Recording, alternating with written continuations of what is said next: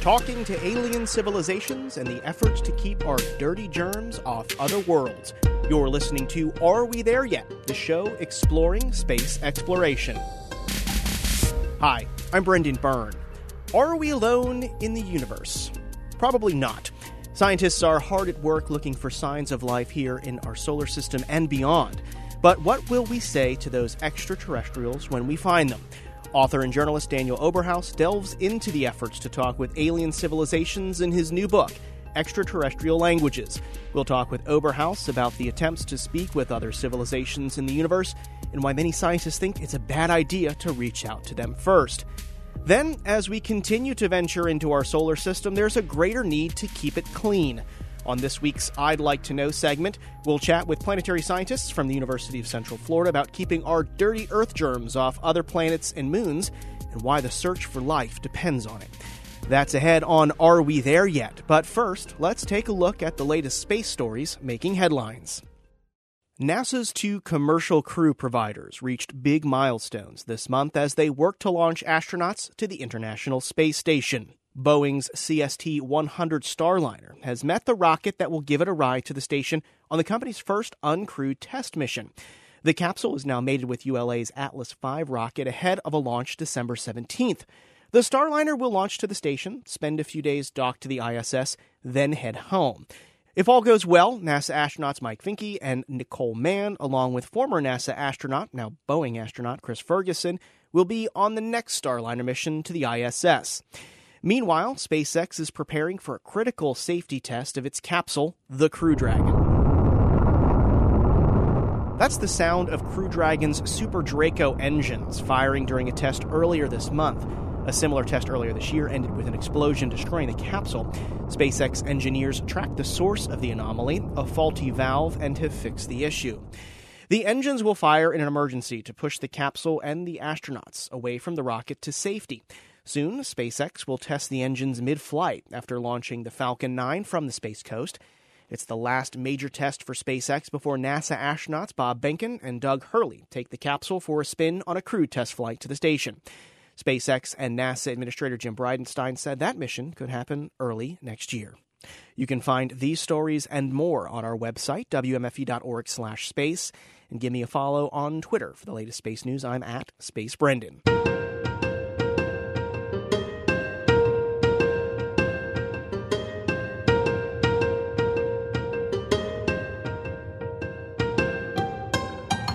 We're on the hunt for extraterrestrial life in the universe.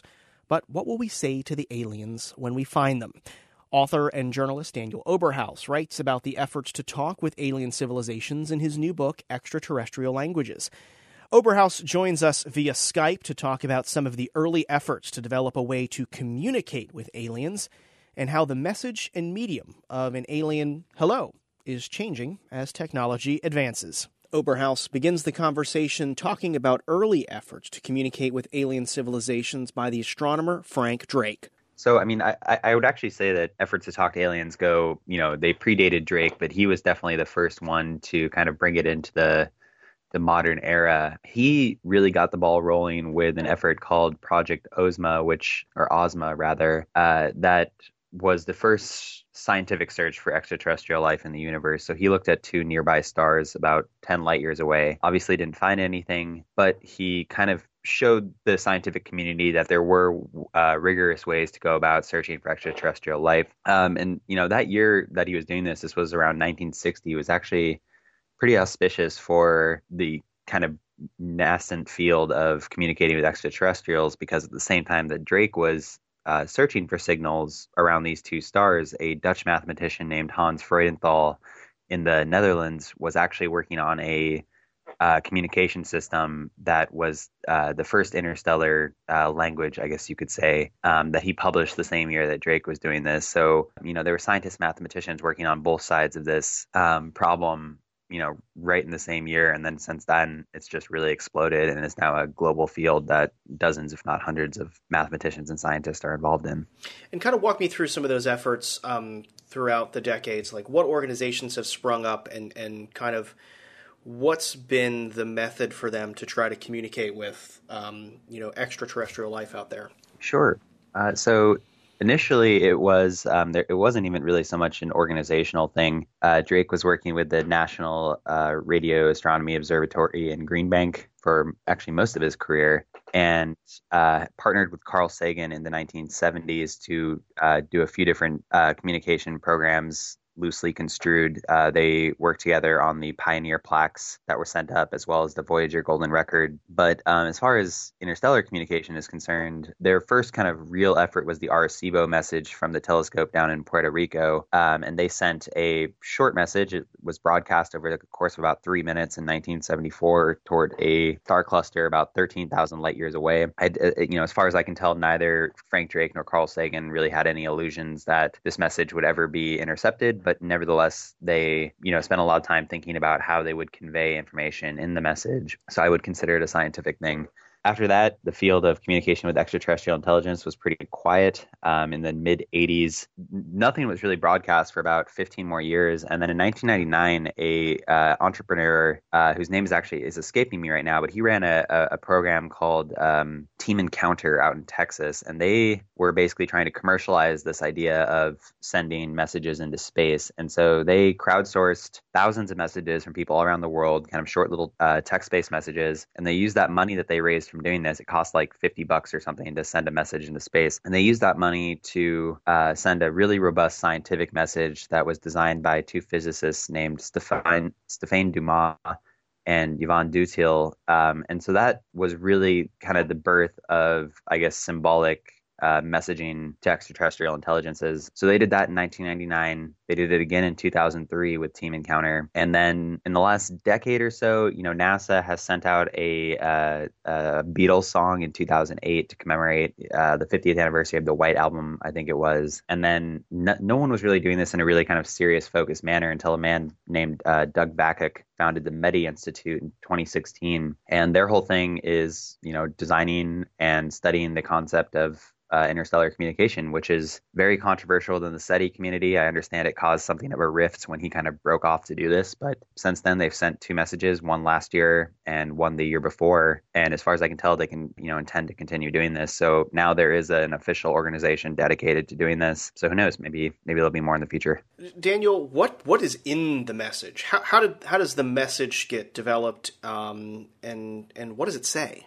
Sure. Um, I mean, it depends on what message you're talking about. The Arecibo message, for instance, um, was just a binary uh, radio signal. Uh, and when you would translate the binary code into a bitmap where the ones and zeros are kind of like coloring in spaces on a grid, it, it shows pictures, and those pictures supposedly represent stuff like DNA and uh, what have you, the numbers. So that was a pretty rudimentary one. The ones that I find really interesting are the ones that the METI Institute just sent out over the past two years. They partnered with a music festival called Sonar in Barcelona, and they had a bunch of musicians craft short little songs. They're about 10 15 seconds each. And they were supposed to convey different aspects of like human physiology, how we hear, how we appreciate uh, music. And then those were kind of the, the basis of the message. And then in addition to that, Doug and a team developed kind of like a primer that teaches aliens, you know, starting from like basic stuff like numerals, how to count to 10, some basic math, units of time, units of measurement. And from that, their thinking is that uh, extraterrestrials who receive this message will be able to kind of appreciate the fact that we've included music and we've included information Earth. Obviously, it's pure conjecture at this point, but you know, it's definitely a very clever method, I think, of communicating. I mean, is, is the goal to have to have a conversation, um, kind of like we're having right now? You know, i am speaking with you over Skype.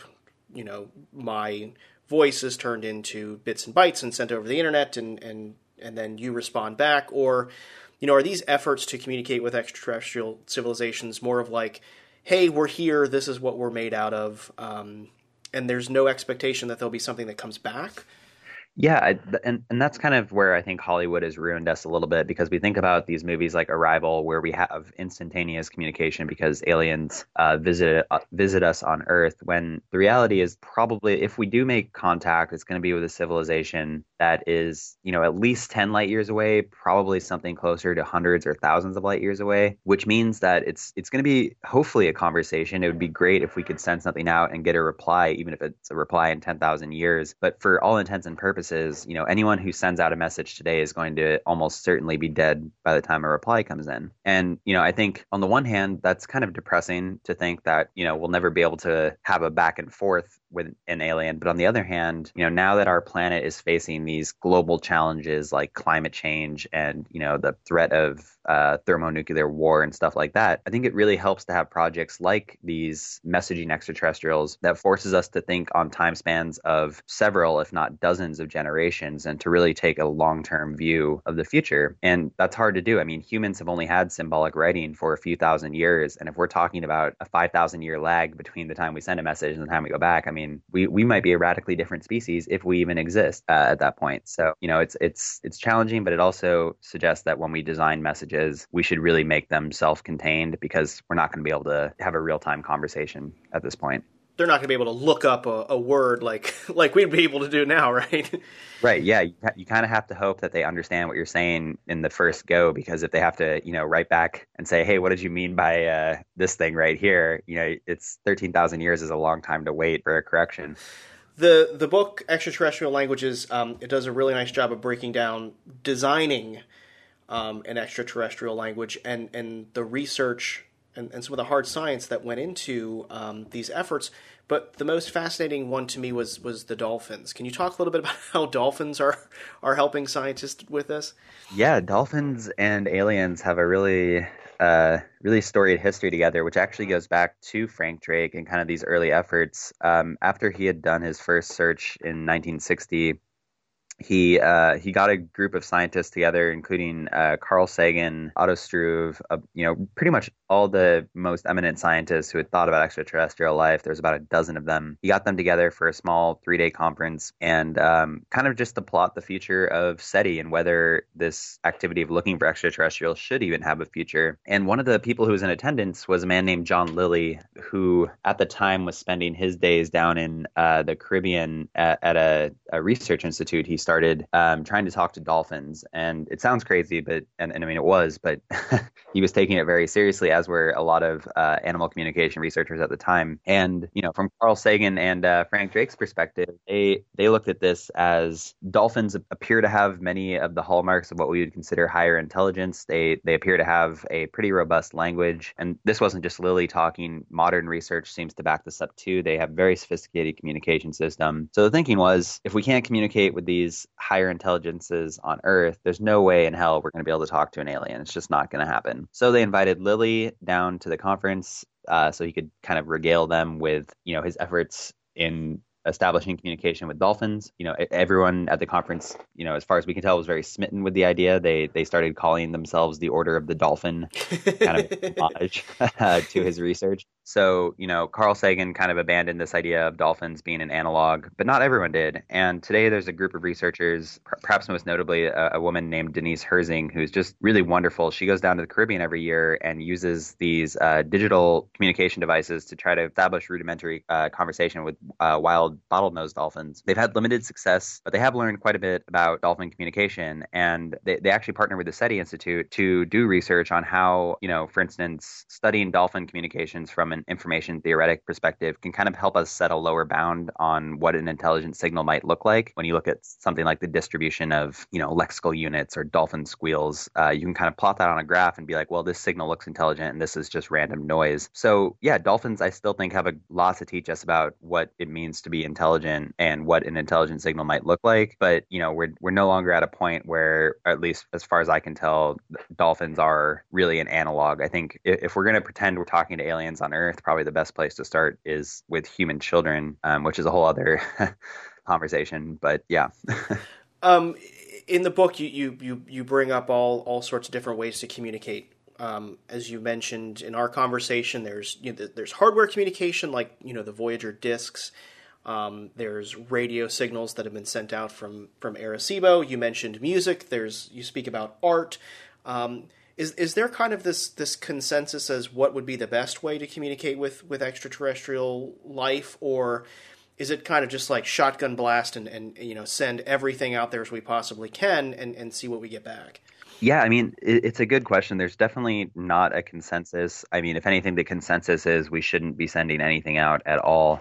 People who are sending messages are certainly in the minority. That said, right now, I think the best option we really have is radio communication. However, I think looking to the future, I think optical communication using lasers is very promising because you can uh, press a lot of data. So yeah, I think that's really promising. And I think in terms of message content, I think what uh, Doug Vakoch is doing at the METI Institute and really focusing on art is uh, incredibly important just because it's such a fundamental part of who we are as people. And like, in addition to language, you know, art is something that's found in every culture on our planet. And so to send a message without this aspect, I think would be to really leave out a huge part of what makes us human. So until we figure out how to use gravity waves or something to communicate, I think radio and one day lasers are probably going to be our, our best option.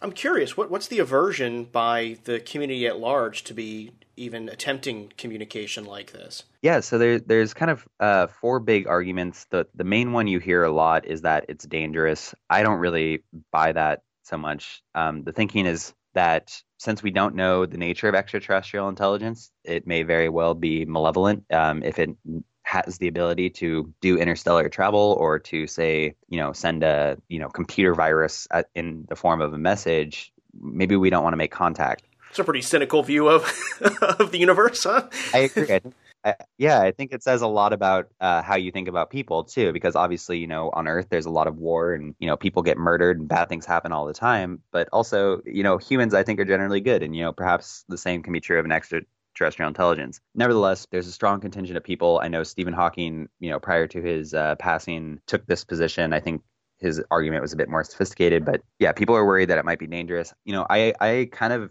actually am in agreement that we probably shouldn't be broadcasting right now. Not because I think it's dangerous, but just because I think it's a waste of resources. When you do a SETI search, when you're looking for a signal, we have the ability to scan billions of channels um, across hundreds of uh, stars over the course of a year.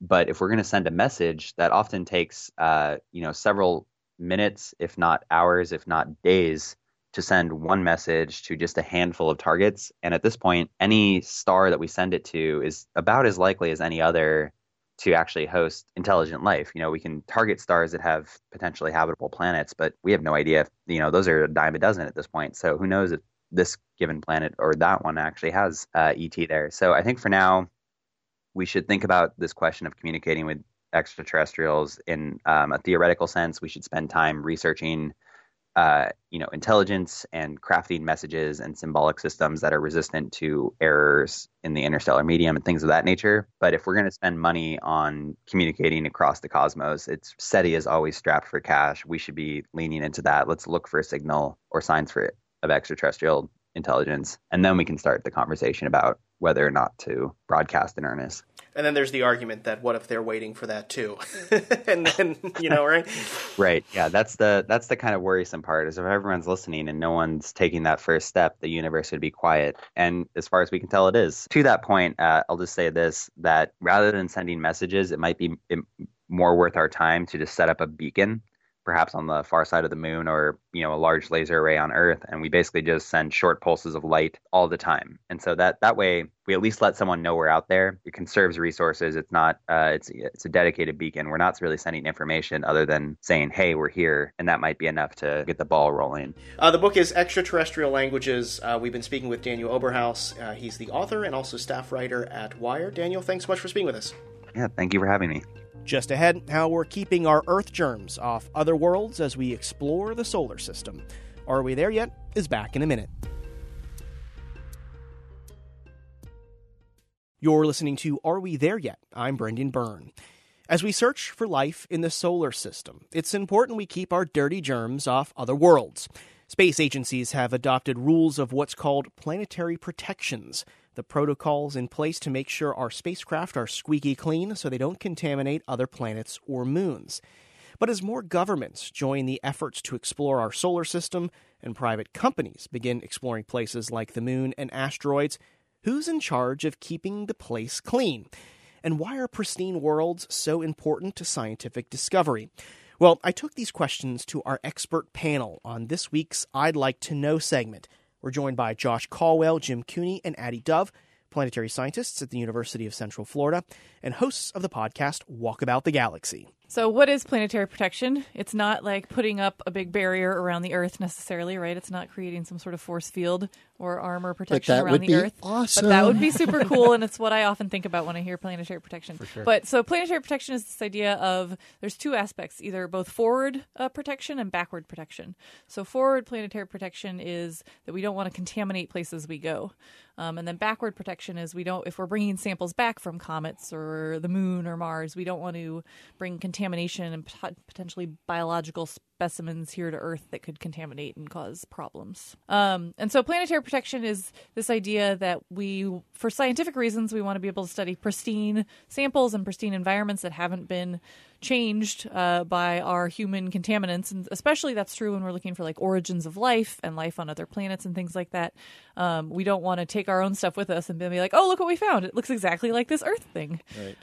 By contaminants, do we just mean biological contaminants, or are you talking about other things as well? For the most part, it's biological contaminants. Yeah, so it's yeah, so any sort of biological organisms. There's like chemical contaminants that we're not super worried about because we always know we're going to be bringing chemistry but, back. we're totally littering Mars already. I mean, we're just like Right. dumping aeroshells and Yeah. dead rovers and parachutes just willy nilly on the surface of Mars. But before we do that, we have to like do all this protection stuff on the ground. So those are built in clean rooms. Those are usually like heated to some high level. Um, and most of the way we just check right now is we look for spores of certain bacteria that we can look for um, on these spacecraft, which is sort of a we've been doing that since the Voyager days of looking and seeing what spacecraft sort of have contamination on them and trying to reduce that by doing very clean environments and certain cleaning protocols and things like So that. So it's squeaky clean junk we're leaving on Mars. It is. Exactly. it is, yeah, sterilized. But I tell you what, bacteria are hardy. Mm-hmm. Yeah, and there's also a lot of bacteria and things like that that we can't necessarily find in the lab that potentially, or maybe tardigrades or something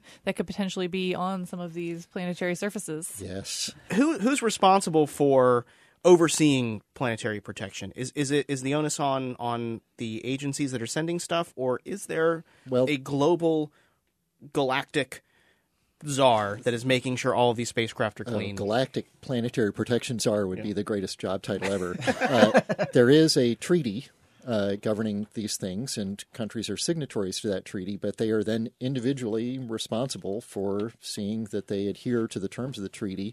And there's not really a mechanism in place to deal with what happens if somebody just says, No, I'm not doing that. Yeah, that's the Outer Space Treaty, and it uh, generally NASA has set the guidelines for what the sort of contamination and the protection rules should be. Um, there's an organization called COSPAR. Uh, that sort of governs that that a lot of these other countries look to as well. It's the Committee on Space Research. Yes. Yeah. Uh, outgrowth of the Cold War days, actually, to uh, span the globe, and uh, and they're always updating and revising, improving these rules as we learn more about the places we're going to. So as water is discovered underneath the surfaces of some of the moons of Jupiter and Saturn. Then all of a sudden we're like, oh, that place I thought couldn't possibly have life now becomes a potentially habitable place. So we want to be super careful about that. So missions that go to Jupiter and Mars then have to follow some rules too. Mm-hmm. And I have to imagine that as you know, folks are planning on human missions to the moon and Mars. You know, this planetary protection is really going to have to be thought about long and hard because we are dirty species. Me?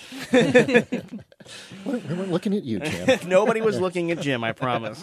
yeah, no, that's obviously at some point kind of an impossible dilemma mm-hmm. to solve because we are biological. Yeah. We uh, are also, in some way, sort of symbiotic with our uh, biome. We carry a bunch of bacteria with us, and you can do your best to try to keep that contained within your habitat and everything. But at a certain point, we're going to be contaminating. Life Yeah. finds a way. Oh, yeah. And when we went to the moon, um, there were some protections put in place for going there, but not too many. Um, the moon is technically classified as like a Category One body still right now, where we're supposed to not contaminate it when we send spacecraft. Um, but as we know, most places on the moon aren't habitable to life, which is what that would sort of be interested in. Um, and so there's most places on the moon we can probably go and not be too concerned about it. Places like the lunar poles, where there's water, which we've talked about, might have um, some concern of cr- causing contamination there. Um, but I think that so like there's been this new report out that says here's some updated guidelines, and we need to sort of look every few years and update them as we get new technologies and as we learn more about different bodies, and maybe have different places on planetary bodies be designated like, okay, humans can go here and spread your biomass. Here's the dumpster of Here's Right. the dumpster. You can grow your potatoes and whatever you want. Right. um, but then uh, over here, you have to keep it safe and pristine for science and for Yeah. studying. And, And that that'll, that could work for a little while, but Mars has got an atmosphere. Yep. It's going to move stuff around. So yeah, and even before the human missions, you know, as, as you mentioned, Addie, you know, there there's this focus on sample return. So you want to make sure that what we're bringing back is the most pristine sample, right? Yeah, so there's a lot of um, for we're soon we're going to be bringing back samples from a couple of comets uh, or from a couple of asteroids um, that have typically been very cold. So we're looking at a lot of sample return protocols for how do you keep those samples pristine. All the lunar samples we brought back, we kept in very just sort of clean, dry air and kept them relatively pristine. But if we bring back things from Mars or comets or asteroids, we need to have cold facilities. We need to have other places that we can sort of like sterilize things before we put them in. Um, so there's a lot of like questions about how we do that, and we really don't have all the answers right now. But there is some um, research like that goes on in Antarctica, and they have samples that they try to keep pristine from there. So there's lots of other research we can look at to sort of in, uh, advise how we proceed.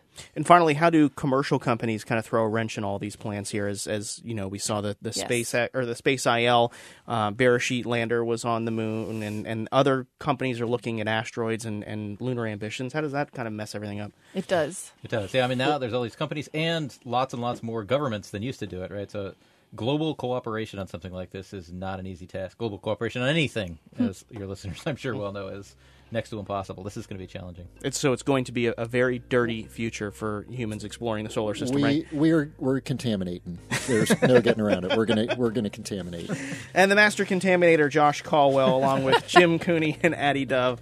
They are the hosts of Walkabout the Galaxy podcast and planetary scientists at the University of Central Florida. Thank you very much, guys. Thank you. Thanks for having us. That was UCF planetary scientists Addie Dove, Josh Colwell, and Jim Cooney. They host the Walkabout the Galaxy podcast. Find it wherever you get this show or visit walkaboutthegalaxy.com. If you've got a question for our segment I'd like to know, send it in. Shoot me an email, are we there yet, at wmfe.org, or find us on social media and drop your questions there. We're on Facebook and Twitter. You can just search for Are We There Yet podcast. Well, that's going to do it for this show. Are We There Yet is a production of WMFE and WMFV. Editorial guidance this week from Matthew Petty, production assistance from Elizabeth Gonder. Our director of content is Steve Yasko. You can find more space news online at wmfe.org/space. Never miss a show and get bonus content and interviews delivered straight to your smartphone or smart speaker. Subscribe to the Are We There Yet podcast on iTunes, NPR One, Spotify, or wherever you get your podcasts.